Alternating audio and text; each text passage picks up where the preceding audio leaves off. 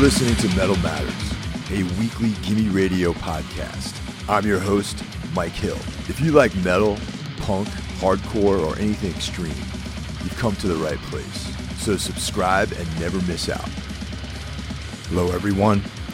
I hope this finds you doing well and everyone staying safe. This week's episode features Charles Elliott of Abysmal Dawn. They have a brand new record out on Season of Mist called Phylogenesis. And Charles uh, hung out for a while, talked about the record, talked about the last several years and the difficulties and obstacles that he had to overcome to get to this point. If you like the show, please rate and review. Please share with your friends. That's all much appreciated. How uh, are you dealing with all this insanity with the coronavirus and all that stuff? Is it impacting you guys at all? Uh, yeah. I mean, we uh, we had a tour offer right after this that we were uh, planning on uh, doing, and now it's been postponed because it just didn't make any sense. Yeah, I mean that's basically where we're at. I mean, day job, have to work from home. I've been doing some mixing and stuff on the side. Yeah, man. But yeah, it's it's weird like uh, a going into a grocery store or whatever and having to wait in line and then having to I guess like uh you know, aisles picked clean of everything and yeah, it's just a weird situation, I guess, you know. Yeah, that's pretty. Uh, the the whole hoarding thing is the thing that makes me uncomfortable. I mean, uh, it's this weird hysteria that has erupted as, as a result of this. I mean, I'm, I'm not saying that this isn't something to take seriously because it is, but uh, the people's reaction is um, more alarming than what's actually going on. I think sometimes. I mean, I don't, I don't think much of people, so I'm not that surprised. you know what I mean? To be honest, like I feel like it's, it's not as bad as it, it could be. To be, you know, um, maybe maybe because I'm a pessimistic person. I'm a, and my my my uh, standards are always low. I'm always pleasantly surprised. Like I haven't been seeing like you know riots in grocery stores or people freaking out or um, anything personally, but uh, it, it seems like for what it is, it, it's not that bad. Yeah, the hoarding thing sucks because everyone's freaked out and they think, you know, food's gonna be gone or there's gonna be like you're not gonna be able to go to the grocery store and feed your family because you're gonna be locked in your your place on you know on in quarantine for however amount amount of weeks or months. So I understand that it could be much worse and it could get much worse. So I don't know. Yeah, it's unfortunate because you guys have this record that's coming out like in a couple weeks, uh, Phylogenesis, and uh, it's the first record you guys have put out in like what, like five or six years. And um, yeah, almost almost six years, man. Yeah, and uh, the and last then, one was on Relapse. So you guys are on a brand new label. You got a brand new record, right. all that sort of stuff. So yeah, it's like a you know it's taken this long to get here, and then this shit happens. So, uh, yeah, I mean it's it's it's fucked, but I mean it is what it is, and like uh, at least um, we were fortunate enough to do, I don't know, maybe like one of the last North American tours uh, or metal tours in the U.S. You know, or North America for for uh, quite some time because we we just got off the road with Vader, Hideous Divinity, and Vitriol, and um, so yeah, I mean, to think that was we we just slid in like right right as all these tours were being canceled, you know got home like right at the end of it. Yeah, that was definitely good. I mean, either either way, I mean, you guys, you guys, um, it's not the worst things. You just have come off this tour. You know, people, you're in people's minds, and then this record comes out, and you know, it'd be great to go right back out on tour and support the record. But it's not the worst thing because you guys just finished up this sick tour. I mean, Vader is amazing. I love that band it could be worse like like i was saying. Um, and you know like people wait a long time and they'll get the record. And i don't think i don't know in the end it's not going to hurt i don't think you know? I mean it's it's not ideal but the whole i guess uh, business model i feel of you know needing to be on tour uh, to prove something for first week sales or something you know is just kind of going away. And it's more of like the long game, I think, you know, and with how uh, you know if we leave a lasting impression and people are still we still have fans basically, you know. It's not it's not going away just because we're not touring like right as the album comes out. So trying to work look in the bright side at least, and I think you know there'll be a lot of bands that want to tour and we'll be one of them once this is all cleared. It's just going to be weird because everyone's going to want to tour around the same time, you know. Um, so we'll see what happens with that. But I think people might be so excited to hear new music or hear and see music again live. It might not that be that big of a deal. Yeah, I kind of feel like that might be the case that once things straighten out, that people are just going to be so stoked to be able to go out and do things, you know, and maybe that's what part of this whole thing is about. I mean, you know, people have gotten spoiled and complacent when it comes to leaving their houses.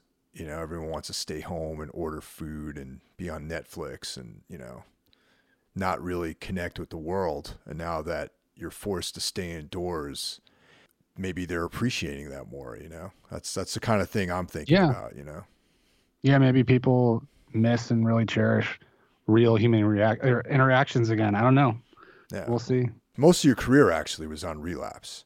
And uh, like I was mentioned earlier, Obsolescence came out uh, almost six years ago, and now this new record is on Season of Mist. So, uh, did you guys just finish your your contract with Relapse and move on? And you know, was uh, what, what was the story behind changing labels?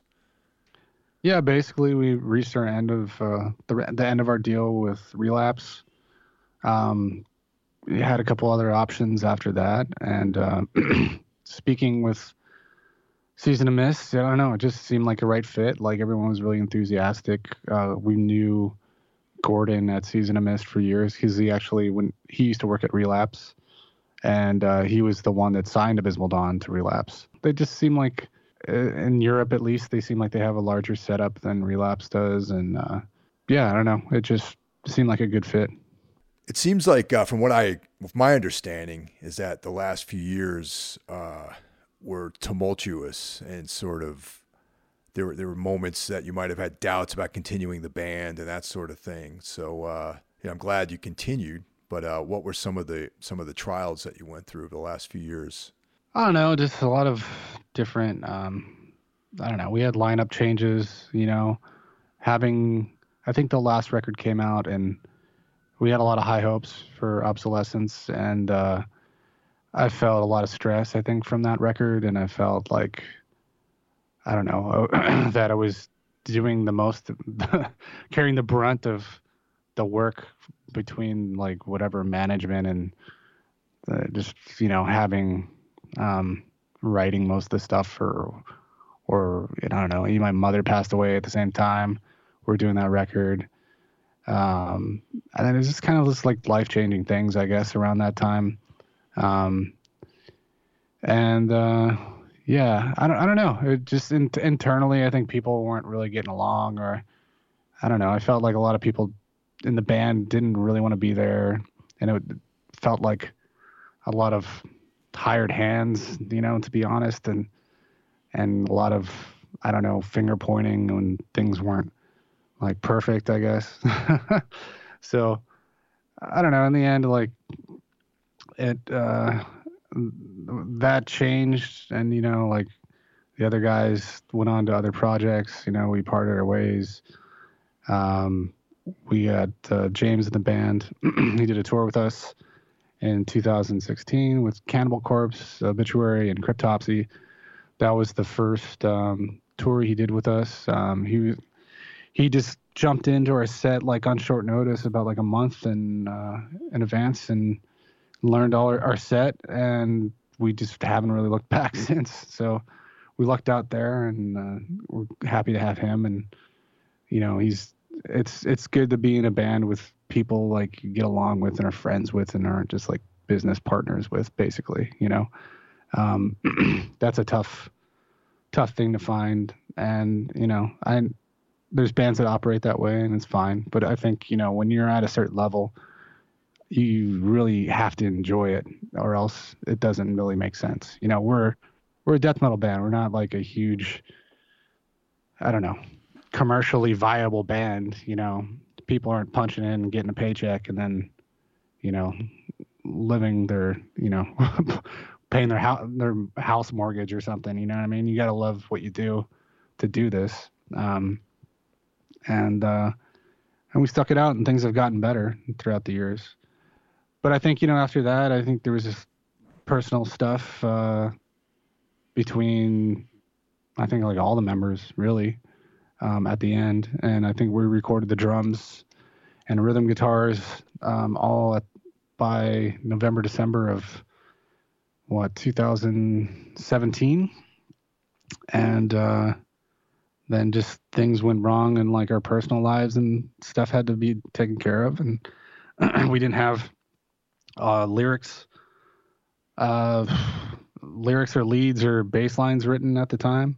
So things just kind of got drawn out. And since we're uh, doing everything out of my home studio, um, practically except for the drums, it just I think people just thought they had more time than they you know things just dragged along because you know they're like ah fuck it's like whatever it's Charles's studio you know we got all the time in the world and you know season of mist was not uh, on our ass about anything. We just wanted a good record at the end. So we, you know, took our time and made sure we did that. But that was basically it.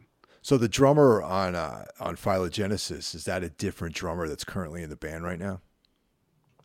Yeah, okay. yeah, yeah. He's, yeah, he's, this is their first album. Yeah, yeah. Scott plays for Morbid Angel now, so mm-hmm. we have uh, yes, James is this is James's first record for okay. us.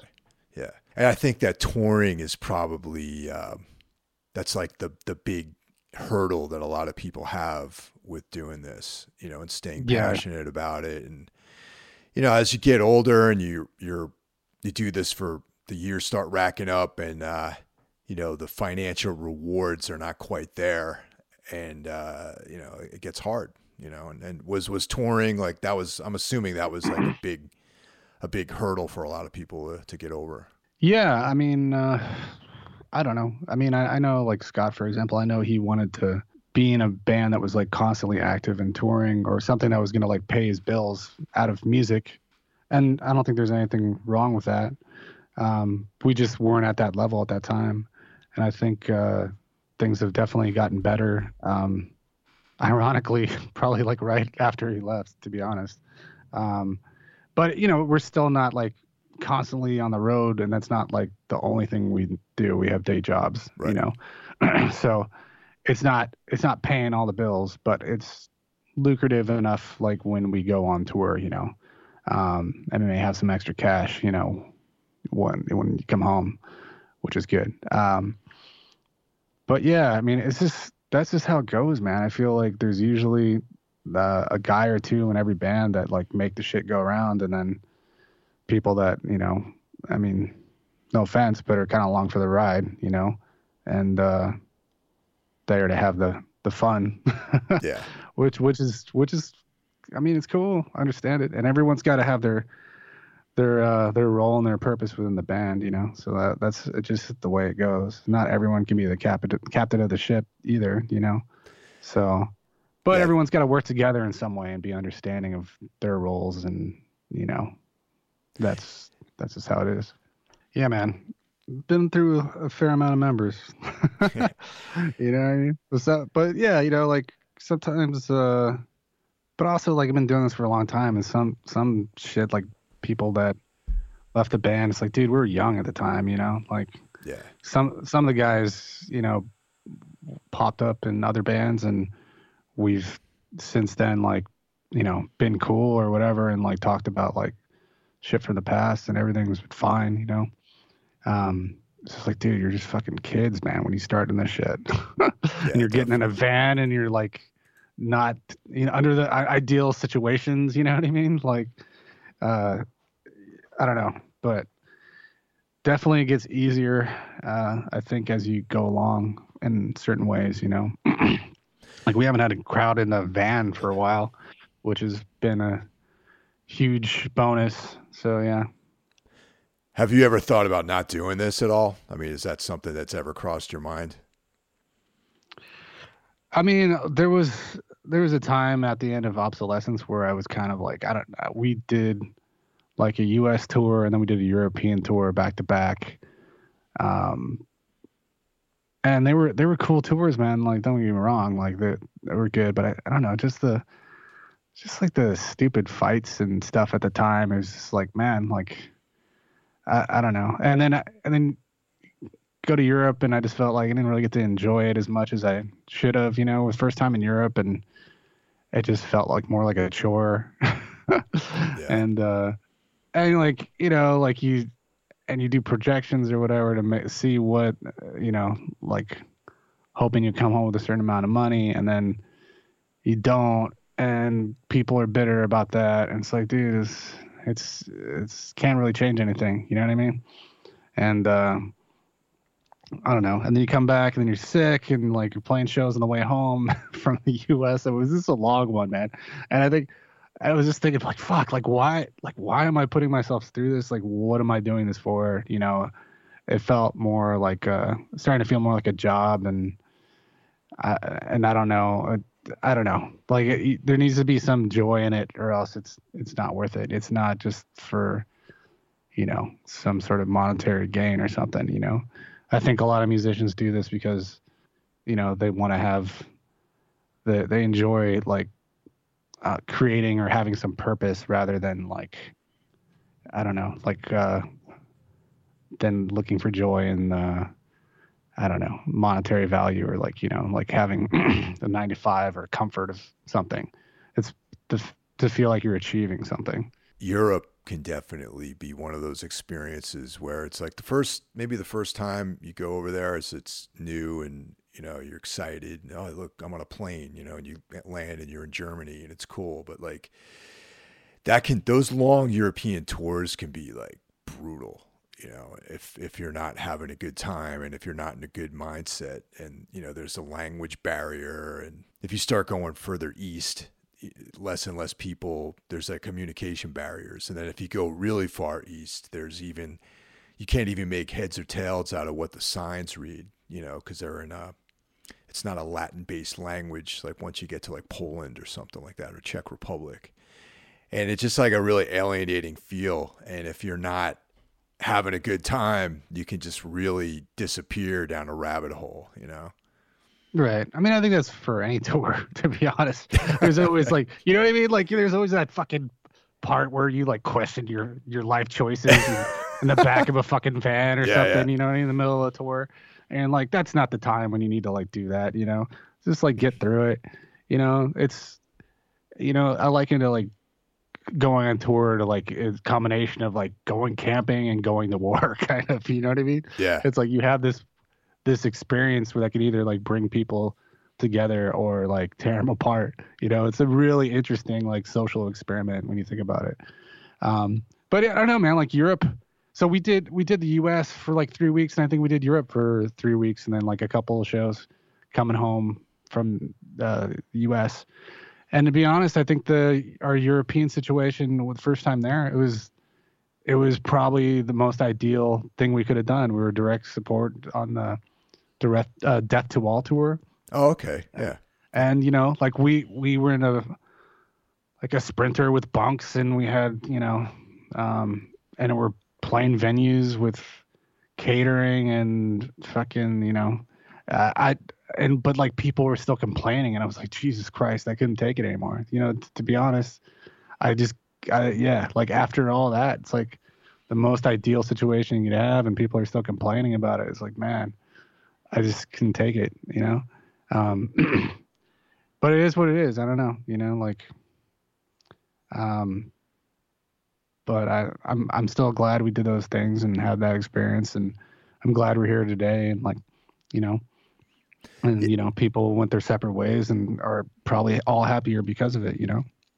Yeah, I think that having that kind of thing go on is is always it just adds to the story. You know, the whole narrative of the band and just creates experiences. And uh, and I, I kind of like when bands have like these kind of different eras. You know, within the career. I mean, because you guys have been around like like I don't know, like 15, 16 years or something like that. You, you've been around for over over a decade. 2003 is when we started, and then 2004 is like our first demo. First Yeah. album 2006, but yeah, man, it's been a while. And and that's like a really long time to keep a group of guys together, especially when you start out when you're such young guys and you know, a Yeah. decade goes by, a decade and a half goes by and you know, people change and all that sort of stuff and it's just a really long time. So I don't know. I always find it interesting when you, you get. I mean, all of our favorite bands have had tons of lineup changes. I mean, you know, Napalm Death doesn't even have like there's there's three different Napalm Original Deaths you can make out of like all the Yeah, guys. no original dude. There's like no original members, you know, and you can Yeah, make yeah. like five different bands, you know. Yeah, man. You know, Morbid Angel, uh,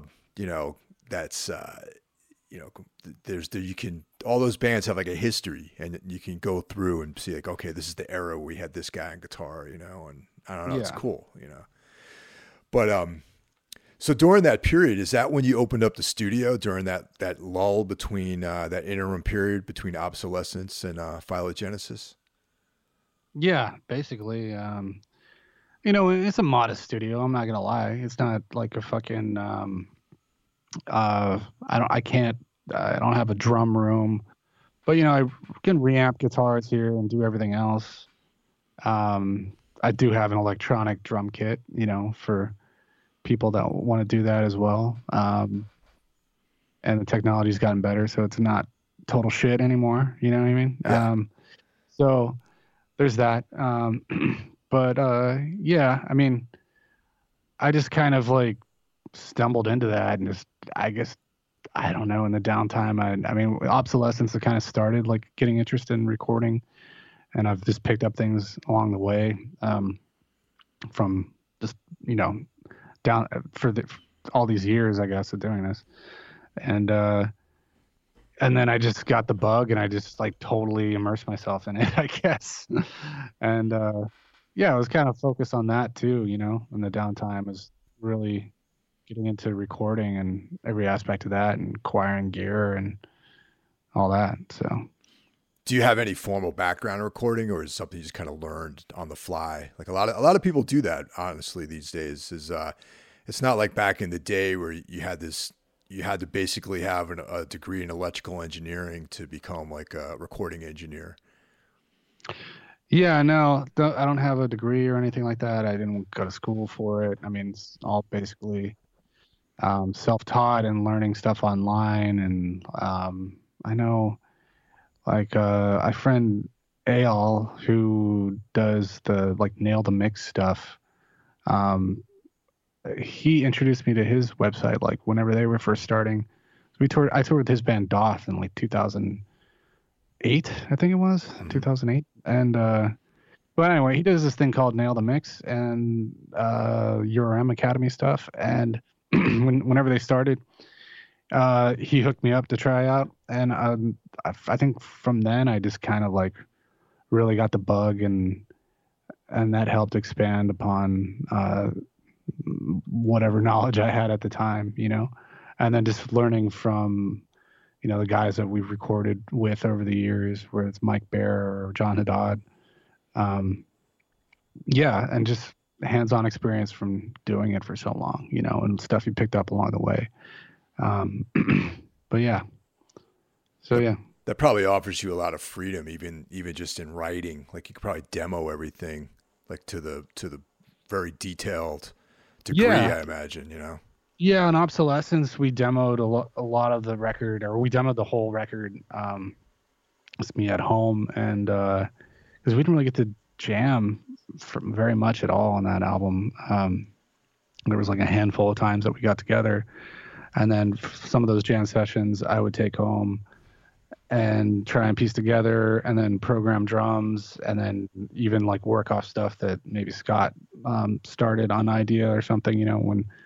And uh, this this album though, um, you know, I had a drummer that lived here, and we were able to like write stuff together, and uh, I got an electronic drum kit so we could jam stuff, you know, in my studio because like I don't I don't know, like California isn't big on basements, you know what I mean? Yeah.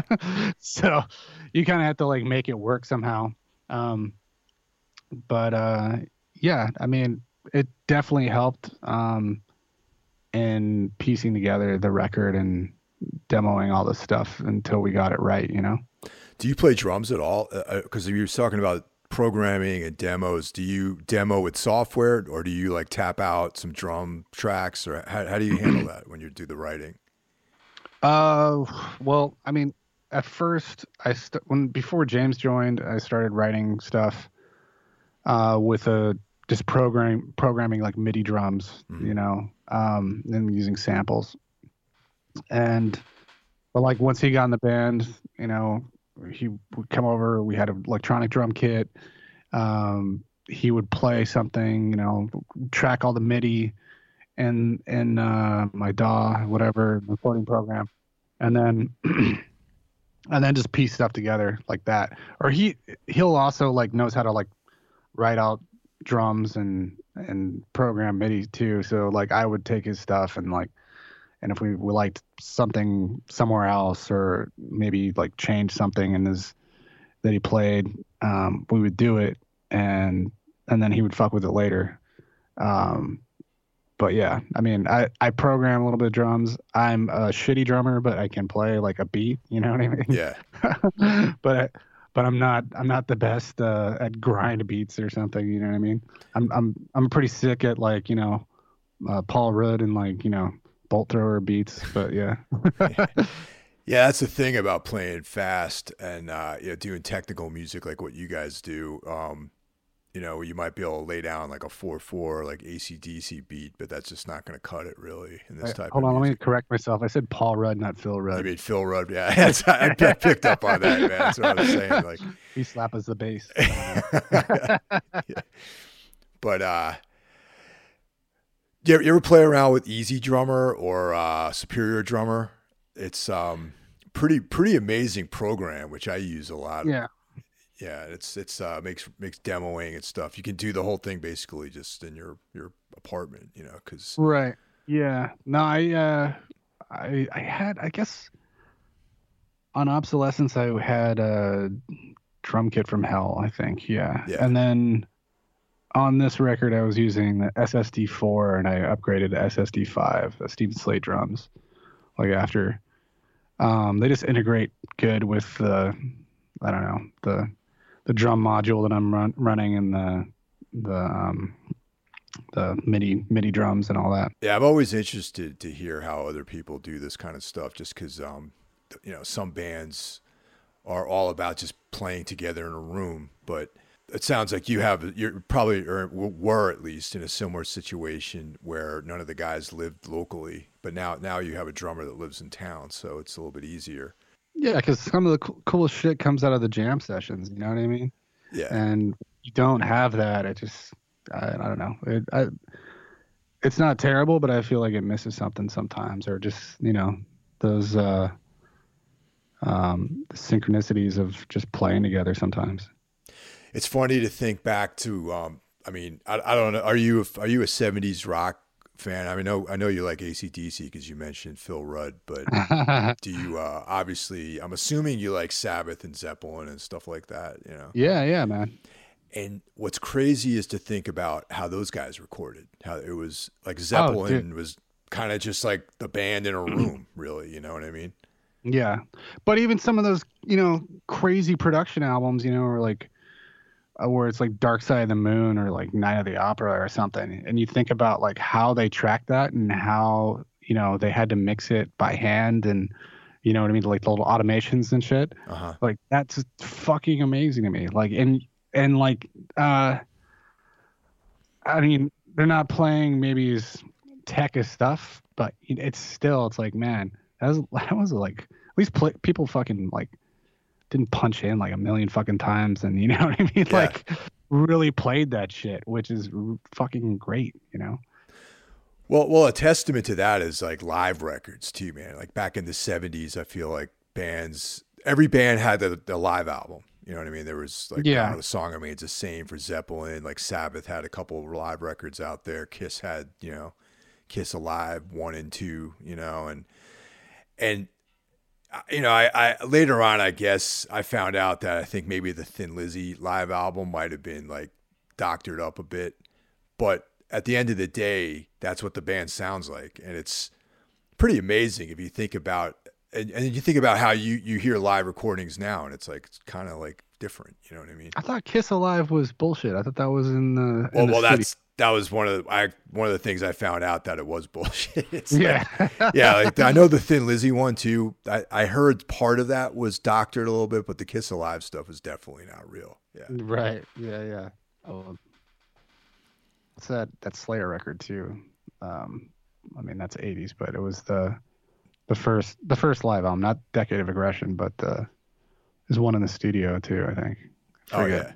Well, that's not that's not them live. That's like some studio trickery.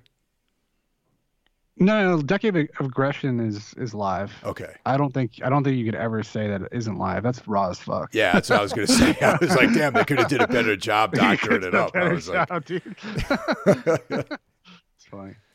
Um, but yeah, man. with this new record, uh, so that was done over a long period of time. So you said you did the drums earlier, and then you guys there was like a lull, and then you went back and finished the record. And uh, do you find like lyric writing to be the worst part of the of the of making an album at all? Dude, I fucking hate it. I like I'm so fucking over it, man. Like I think uh you know, like for this album cuz at cer- a certain point and I guess that's part of the reason this takes a while and uh uh it's like you, know, you run out of shit to say. Yeah, and I feel like you need to like wait and let life happen in order for you to like kind of like reload your ammo on shit to say. Um, and you know, enough life happened to me that like I had shit to say basically on this record. Um, and it's hard. I mean, I think when we first started, I was thinking about doing a concept record, and um, I don't know, had this whole idea about it, like super nerdy, fucking, you know, like sci-fi sort of like concept album for it, and like, and I started it, and uh, and I just had like no emotional co- connection to it. I felt like I was like, you know, reading off like scientific facts or some bullshit, and Yeah. just it just didn't feel like right. So I scrapped that idea and just started like sort of like, you know, scrawling shit from the heart or you know um and and then concepts would sort of come based out of that and yeah i don't know um uh but yeah i mean i lyrics are tough man and uh and i feel like for me i usually go to like sort of a dark place for it and when you're not in a good place already at a pretty particular time it's it's not fun. Yeah, no, it, it took it it took a, a yeah. I like by the end of like recording the vocals and like you know writing all the lyrics, I was pretty much done like mentally. Like I wasn't wasn't in a good place. So so finally being done with it, I mean, yeah, it was a huge relief, I guess. When it was so yeah. Now, do you keep uh, like a notebook that you work off of, or like when you do you just decide, okay, now it's time to write lyrics, or is it something that you kind of chip away at over time? Because uh, yeah, once again, I'm always interested to hear how people do it because everyone seems to do it differently. I don't know. I think my process like changes for every record. I mean, for this album, I did try and take like a bunch of notes of like if, if I thought of something I thought would be cool, or if I heard like I don't know, like a bit of inspiring poetry or something, or like or or just words that I like the sound of, because I just like the sound of words sometimes, you know Yeah. uh, yeah, I'd write it down and have like a sheet I would go back to and consult as I went went along. Um, but yeah, man, I don't know. Like at the end of the day, I think I I did just sort of uh, um, demo like make a bunch of noises and words that I thought like um, made sense like off the top of my head Yeah, and then and then sort of like go back and like make sense of things and like rewrite stuff and um but have like the sense of at least the the vocal patterns before I went to work on writing the actual lyrics. So Yeah, a lot of people do that actually. I mean, that's um I think there was like you can find online like some kind of like James Hetfield vocal pattern recordings of some Metallica songs. And uh you know, a lot I, I know most I, I do the same thing. I'll I'll record versions of just like the sounds of what I want it to sound like with a demo and then use that as like a template to kind of fit the words together. I think that's a, a pretty useful technique, you know. Yeah, man, totally. It definitely definitely helps. So you originally you said you wanted you were thinking about doing some kind of concept record, but at the end of the day, looking back on your lyrics, did you do you see any kind of overarching theme between all the songs? Uh yeah, I mean I feel like it it sort of inadvertently became a concept album in a way because I feel like uh, the lyrics I, I don't know I feel like you know uh, wasn't doing the best mentally and I feel like everything sort of ties into I think how like modern society can drive you insane in some way in different aspects of different things so I don't know. It almost it was almost like the soundtrack to like falling apart. yeah. Like at the time, you know. Um and like the, the title phylogenesis is sort of meant to be it could be considered like just as it is like an evolution i guess for like the band or it can be considered more like a a, a negative thing and like how we've de, de-evolved as a society. And uh so yeah i mean it, it has some sort of concept tied into it like inadvertently. So i don't know yeah, I was going to ask you about the title because uh, I couldn't quite decipher what that uh, if there was a meaning behind that or anything. Yeah. So uh, specifically with the de-evolution of society, like what what are some of the things that you see in society that are uh, that are on the brink of collapse? I don't know. I mean, I just feel like with you know like social media and stuff like that, we just feel more disconnected than ever, but still like everyone is connected and everyone's got a voice. Everyone's, you know, screaming at, over each other at the same goddamn time. Like no one's like has like a I don't know, a dialogue where they sit sit down and talk about things intelligently. They just, you know, everyone's shouting their opinion over each other. Everyone's everyone's bringing their own life narrative into, you know, their their objectives or how they see society and what they want. And and I understand that but I also feel like people aren't open-minded enough to I don't know um, see shit from other people's perspectives. And I think that's always changing things. And we should be open to like dialogue. And I feel like that's not a thing anymore. Everyone and on any side of whatever political spectrum or belief system you're on like everyone's just like nope fuck you. This is you know this is what i believe or this is you know like there's no no open dialogue or you know um, reason with people anymore. And i think that's really bothered me over these past few years. Um yeah. Yeah i feel like that's escalated man and and at some point um socially I feel like there's going to be some kind of like uh, climax that's going to happen eventually, just between all these people shouting at each other virtually. Um, yeah, you know, it's ironically, I mean, you know, it used to be, you know, per, being progressive used to mean that you had an open mind to other ideas and you were tolerant. And nowadays, it seems like it just means that you have to be tolerant in a very specific way and that right, which is fucking retarded. Yeah, it's ridiculous. like it's it's almost like, like, you gotta know, be tolerant of everyone's stupid fucking feelings. Like, come on, man. like, I mean, yes, sure, you can be to- tolerant, but like, uh, not everyone.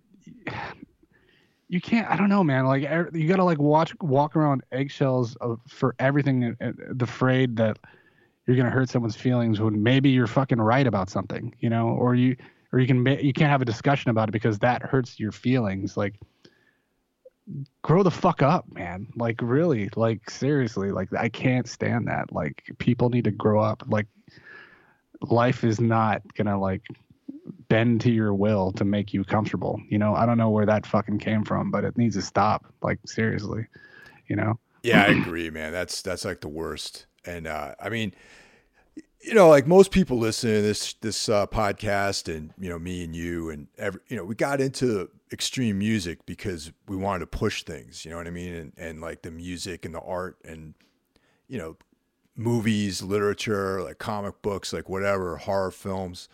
It's because we were into extreme shit, and that resonated with us on some level. And being offended is it's like okay if you're offended then this isn't for you but you still were you you can live and let live and now it's like that's just off the table like you have to adhere Right. and comply with everything and that's the fucking worst. Yeah. worst That's ridiculous, man. you know, if if someone is, you know, yeah, it's like someone is offended about a movie or something, and like they watch the movie and then they're offended about it, and it's like you could have not watched the movie, you could have turned it off, you could have left the theater or whatever it is, you know, like I, I don't know, but then it becomes a uh, I don't know, just as an example, you know what I mean? I just I don't understand how why people think that everyone else is responsible to make them feel comfortable about everything. I just don't get it. but the one the one thing that gives me solace though is uh, did you see the joker film that came out last year Oh yeah, man, it's fucking great. Great, loved it. And Yeah. the the one solace I get is that that movie kicked up so much controversy, and it was like you know this like uh, you know eulogy for the right wing or whatever. That some people saw it as this like right wing uh, you know male kind of trip, you know. And, however, as a, despite all that, the movie like totally killed it at the box office, and tons of people Yeah. saw it, and it won a fucking some kind of a you know like a movie award, like a I don't know, fucking Golden Globe or some shit.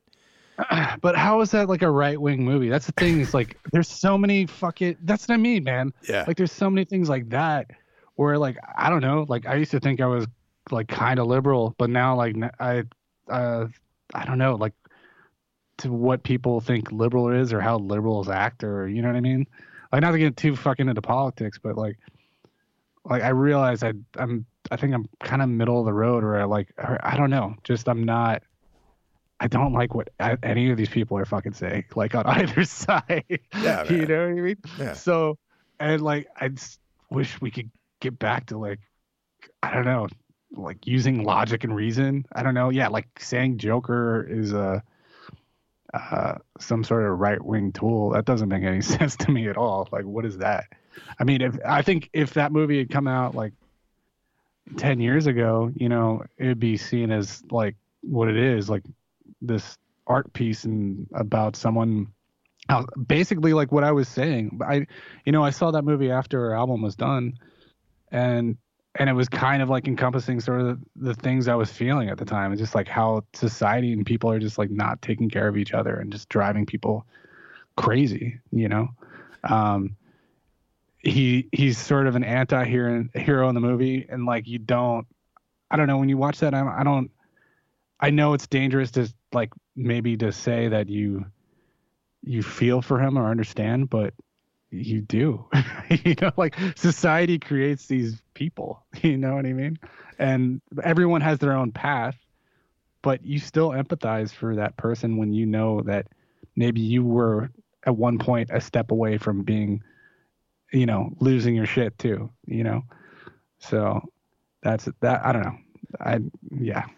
Well, that that's the real uh, beauty of that film is because there is a characteristic in that you know in the Joker character that people empathize with. However, most people don't take that step into becoming a psychopath and murdering people. You know what I mean? Right. I mean, he's also like mentally, like he's got mental problems. Yeah. and that's the thing. It's like, I, I, I so again, that I have to say is a right wing movie because basically that's like, uh, you know, uh, advocating probably for like social programs and taking Yeah. care of people. You know, what I mean, how is that a right wing like propaganda? I Yeah. don't wanna get. Well, well, I think it's pretty clear that one of the messages in the movie is that there isn't the, the fact that you know people with mental you know illness mental illness in general is being ignored in this country and and he's a victim of that you know and i think Yeah. and that's what i loved about the movie is there's so it's like for for every point there's like a counterpoint you know and Right. you know and it's um i think that people are going to look back on this film and also look back at the time in which it was made and it's going to be things that people are going to talk about in you know film classes i think you know Yeah. in my opinion at least but There's, there's other movies like that have been made, you know, that I, that I appreciate, you know, like whether it's like a taxi driver, like falling down or something Yeah. like that, you know? Well, I was going to bring that up about Taxi Driver because it's funny that uh, that film and Cruising and a lot a lot of these like films from the seventies are uh, were, were came out amidst a lot of controversy. You know, what I mean, like Yeah. Taxi Driver was initially the first cut of that film was given an X rating for violence. Yeah. So it's not it's nothing new. You know, any everyone out there writing in blogs about you know how this is uh, you know a uh, indication of the decay of our society or whatever. It's like, well, you know, Martin Scorsese made a film like thirty something years ago, almost almost fifty years ago, about you know the same goddamn thing, and there was always some jackass writing about how it was like this antisocial statement or whatever. You know, Yeah. I mean, there's, dude, the uh, the 70s is probably the best time for film, to be Oh, I honest. agree. I mean, like, you know, yeah, they were just pushing pushing the envelope in so many different ways and you know there's some movies out there I, I don't know like i wish people like knew more about or you know or have uh like i don't know you ever see that movie devils you ever seen that one Devils, no. yeah check that out um what was it like vanessa redgrave uh oliver platt right Okay. he was like the yeah. Um, check that movie out. I mean, that was a movie that came out in the '70s and was fucking torn to pieces because of its religious content and how offensive it was. But dude, it's a beautiful movie. Like uh, I have a edition that's like pieced together from like I don't know, like uh, lost footage and I don't know, but it's something that I think like Warner Brothers won't even release because it was so fucking offensive. oh wow. There's like there's like nuns like um, going wild and like raping a statue of Christ and it's right up my But- alley, man. This is great. Yeah, but you know what though? Like it's I hate it's done in the most tasteful way. I don't know as possible as you can. It's a Ken Russell movie, if you know that. Yeah, I know Ken Russell is. Yeah, Yeah. definitely. So I think that's like his best movie, man, and like it, Didn't and it's do, really just uh, about like a. I could compare it to like, you know, uh, any other sort of movie, like a Braveheart or something like, or a Christ-like figure like dying for what they believe in and and being persecuted for, or even like yeah, you know, like uh, I don't know, like uh, what what's that, um, movie about the Salem witch trials or whatever, or play rather it's kind of like that too. Just a person like falsely accused to get out of the way for big government and all that. So, I mean, I highly recommend it if you if you can find Yeah. it. Ken Russell did uh, Altered States too, I think, right? Yeah, Yeah. that's another Okay. great movie. Yeah, there's a lot. That was a thing in the '70s, I think, because um, even uh, Pat Garrett and Billy the Kid, the uh, Sam Peckinpah film, there's a there's like a kind of a, vaguely anti-government, anti-business uh, sentiment in that film as well, too. Yeah, man. I mean, there's a lot. Yeah, a lot of the movies from the '70s are like Network. Yeah, Network. If Mhm. you watch that shit, dude, it's still relevant today. You know, spelt it all out a long time ago. Um, so yeah, good time for movies. But you know, once again, it's like offensiveness, all this stuff. It's I just wish people would would be able to see beyond their own weird, like whatever whatever trips they have about hangups about certain things. You know, it's just it cuts you cuts you off from like a whole world of other things you could be experiencing. You know, I mean, Yeah. even you know, even extreme music. It's like when I first was a kid, you know, and like the heaviest thing I heard was like maybe Sabbath and Zeppelin, and then slowly you start getting into stuff, and you know, I heard like Black Flag, and I was like, I didn't, I didn't even like it when I first heard it because it sounded just like noise. But Yeah. and, you know, it had offensive, you know, slip it in album cover and all this stuff, and then, you know, I got into like GG Allin and all, and that's super offensive, you know. But then you, I don't know, this you start seeing the validity in everything, you know, and Yeah. you know, even even some writers like George Bataille, like people like that, you know, who, you know, were blasphemous and you know, Pasolini was like killed because of his, you know, he offended people with his film, you know, and and it's um Who's Pasolini? Sorry. um uh, Sodom, Hundred Days of Oh, Sodom, he did 120 Salo? Days of, Okay, of. Sodom, Yeah, and yeah, Sa- yeah, yeah. Salo, yeah, and uh, yeah. you know he was um under a lot of fire, but you know even that film, that's a hard film to watch, man. But there's a like once It's, you it's a get, fuck. I'm sorry, There's a fucking Criterion edition of that. Though. Yeah. You know that? exactly there is, like I know it, that. it is like people. It is a part of film history. Like you know, some of these movies are, um, you know, touted as trash, and they're like you know, just art that you know is, comes out and people think is trash, and then later is touted as, you know, like a, a milestone.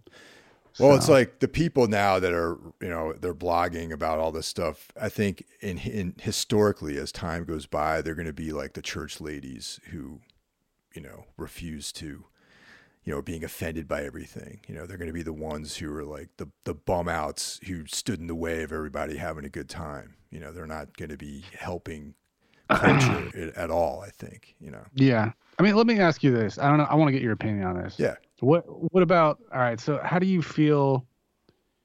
Um, I- do, can you separate the artist from like their personal beliefs and their music, or like things they've done? I guess, or or an or an artist, not not necessarily music, just an artist in general. Hundred percent, yes. Because there's tons of writers that I have that are awful people, like Norman Norman Mailer, who's like Yeah.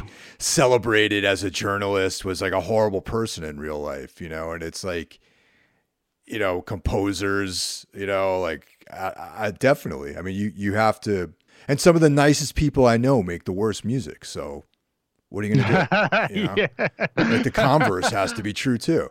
Just because you're a nice guy doesn't mean you make good music. Sometimes your music sucks and you're like the best guy in the world. Yeah, I mean, I'm not condoning, you know, actions of people or or whatever. I mean, saying that murder's okay or or whatever else, you know. I mean, there's certain things that probably, you know, you have to draw the line at, you know, your own personal beliefs or whatever. But yeah, dude, some some of them are really hard, you know, because like I, I don't know, just certain artists you're like, fuck, man, like I love their music and or their their writing or their their movies or whatever. But like, fuck, why do they be such a shitty person or why do they have to do that? I f- I don't know, man. Like I feel like there there will be no art, there will be no like evolution of things if we shut out like all that. If we sh- if we condemn everyone that's ever done anything remotely shitty, you know, and and abandon their work completely, like just I, for judging them on their own character and like I I know it sucks, but yeah, man, like I I just can't do it. I I can't. Like I, there's there's people I don't like, but I fucking like their music, you know. Um, I'm not gonna. I don't know. I just I don't get that at all either. Yeah, I mean, I have like a live and let live vibe about all this stuff too, because if someone, you know, everyone's different. If someone is so offended by someone's actions that they can't appreciate their work, then yeah, that that's good for you. You know, that's I'll, I'll respect that, and I think that's like your your choice, and that's fine. But don't condemn me because I have a different level of tolerance for something. You know what I mean? Like I think that that these are all personal decisions, and maybe you might think, well, you know, this guy's got like issues himself. Maybe I do. Maybe I maybe I maybe I'm damaged as a person too. You know, but Fucking everyone also, is, that's what I mean. It's like that. Maybe that does say something about me you know but uh, i'm not going to throw away an entire career of work for you know these transgressions that happen because at, at the end of the day you know a lot of that stuff's going to be forgotten about some of these people you know and Yeah. what's going to remain after they pass from this mortal coil is the what the the legacy of their work is going to remain you know, and that's what you have to look at. You know. Yeah. Yeah, man. Uh, I don't know. Well, thank you for sharing your opinion on that one. Yeah, man. You know, of course. Now, um, I would I would ask you what you guys have coming up, but since we're all uh, under quarantine, uh, I, am assuming there's probably uh, that's uncertain at this point. Yeah, I mean, we were gonna try and be on the on the road again in June, and then uh, that got shot down. So now, I don't know. Um, I'm currently mixing a record for a band called Beyond Grace from the UK, and uh, when that's done, I'm probably gonna go. We had some songs that were left over from the last record that we recorded, just mm-hmm. never recorded uh, lyrics or vocals. So we might um, work on an EP or have those songs like released some way, you know. Um, but yeah, that's basically what we got going on right now. Maybe we'll start right, working on the next record. Who knows, you know? Are, is it uh you know you, is it easy for you guys to get together with all this uh, social distancing and all that kind of stuff? I mean, we can do whatever the fuck we want. Yeah, yeah. like you know what I mean. I mean, it's not it's not uh recommended. Yeah. You know, it's like the speed limit in Los Angeles. It's oh, there there's a suggestion. Yeah, I like that. You know, you know what I mean. There's a suggestion, but like people are you know still not gonna follow rules. but like no, but like you, sh- in all seriousness, like everyone should. You know, like I I don't know like how much we're gonna get together to see those guys. Uh, you know, in, in this downtime. Um, but you know, we'll we'll see. But we're everyone's you know locked up right now, trying to keep to themselves. And I think when we have free time, we'll discuss how we want to handle things. And um, yeah, you see, I'll like delouse everyone that comes over to my studio and shit. Yeah.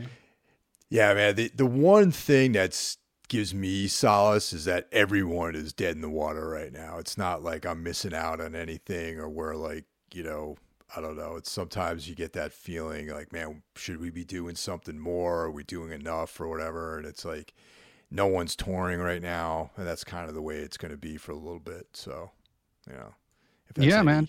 Dude, like honestly, this is it's scary because you think about like sort of what a fragile state the music industry's been in for a long time. Yeah. And, and to have something like this come along and nearly like torpedo the whole fucking ship, you know what I mean? Yeah. It's it's fucking weird, man. Like everyone like no one can do anything, you know? Um everyone's got to become a fucking bedroom guitar player like fucking, you know, like YouTube social media whore in the meantime, which which sucks, you know, because for certain bands, you know, that's not our thing. Yeah, definitely not my thing. you know, yeah. so, um, and you know, some people do that just fine, and I, I'm just, I'm sorry. I know it sounds like I'm knocking it. Like I know, like times are changing, and people need to do different things to like stay afloat and adapt or die and all that. You know, it's just certain things I just I don't want to like stoop stoop to, you know, like I just, it's not part of my personality. So I don't want to fucking do it. You know, I think, I, I, don't know, like I said, hopefully uh, when this all eventually gets straightened out, uh, people appreciate it more, you know, that's what I'm hoping for. Yeah, me too, man. We'll see. Well, thanks, Charles. I appreciate it, uh, taking the time out. And, um, yeah, man, hope to see you soon, man. Hopefully we get out, get through this real quickly and, uh, get to see you guys out there on the road again. Cool, man. Thanks a lot. All right. Take man. care. Man. All right. Have a good night. All right. You too. Peace.